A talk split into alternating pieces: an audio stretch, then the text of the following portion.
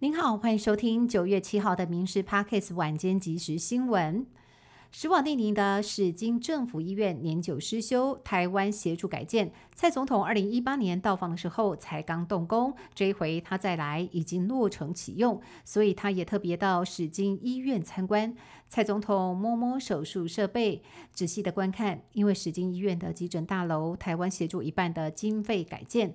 而当地的医疗团团长说，在史国看病只要付二十块的台币挂号费，就能够使用崭新医疗设施。史国人民都知道，台湾给他们很大的帮助。民进党总统参选人赖清德的万里老家遭检举是违建。赖清德今天出席活动，亲上火线回应，清楚说明两个时间点，强调房子民国六十年就拿到门牌，当时还没有实施建管，因此没有违建的问题。但是愿意尊重新北市政府的调查，如果有需要配合改建的地方，都会配合。赖清德提出关键时间点来佐证，不容在野党继续抹黑。自从蔡立青被请辞之后，办公室陆续收到了不少的花篮，有的是新竹市民送的，上头还写着“无愧我心”。让他更感动的，还有市政府的同仁，称敬爱的立青姐，珍重再见，我们会想念您。由此可见，他在市政府的好人缘。因此离开之前，他特别请了市政府上班同仁喝饮料。杯子上还贴了“两百六十一天有您真好”，让同仁相当感动。虽然蔡立青的人事令下周一才生效，但是蔡立青明天已经请假，今天就是最后一天上班。外界猜测，此举可能是要刻意回避今天晚上回国的高鸿安。毛小孩和人一样，随着年龄渐长会出现白内障。不过先前有一名眼科教授帮好几只小狗开白内障，却遭到检举开罚。台北市兽医师工会副理事长杨金宇认为，动保法已经设置超过五十年，不少的规定确实不合时宜，应该重新检讨。受到少子化的影响，饲养宠物的人越来越多，几乎都把宠物当小孩看待。人医到底？能不能治疗动物，值得讨论。主计总处八月公布最新物价指数，通膨率再创七个月新高，冲过警戒线，来到了百分之二点五二。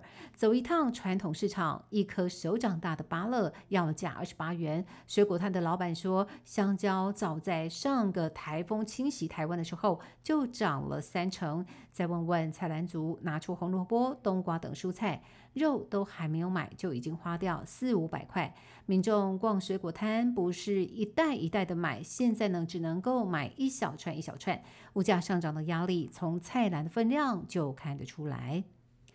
台积电赴美设厂正面临成本增加和劳工问题，投产的时程预计延后一年到二零二五年，引发业界关注。好消息是，昨天在旧金山的科技大会，超维执行长苏姿峰肯定台积电是杰出的伙伴，非常重视这段合作关系。他更强调，亚利桑那州厂对超维来说很重要，会率先成为他们的用户之一。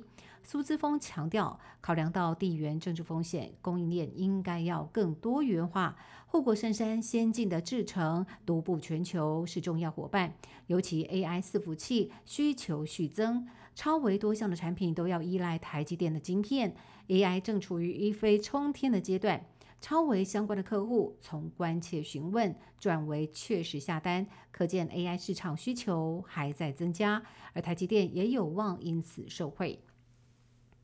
台北市立动物园门票确定要涨价了。台北市教育局通过门票票价调整案，现行的全票票价六十块钱，将调整为一百元。不过，台北市民享有优惠仍然维持六十元。至于优待票，将由现行的三十元调整为五十元。新的票价最快明年二月一号上路。台北市长蒋万安表示，门票调整是希望让民众到动物园能够有更好的体验。不过，新制还没有正式上路，动物园已经开始伤脑筋，因为门口的售票处人工验票查验身份，不但耗时耗力，更担心游客没有带证件，万一民众真的忘记带证件，将会以非市民的价格来计算，恐怕让民众承受无端损失。以上新闻由民事新闻部制作，感谢您的收听。更多新闻内容也请上民事新闻官网搜寻。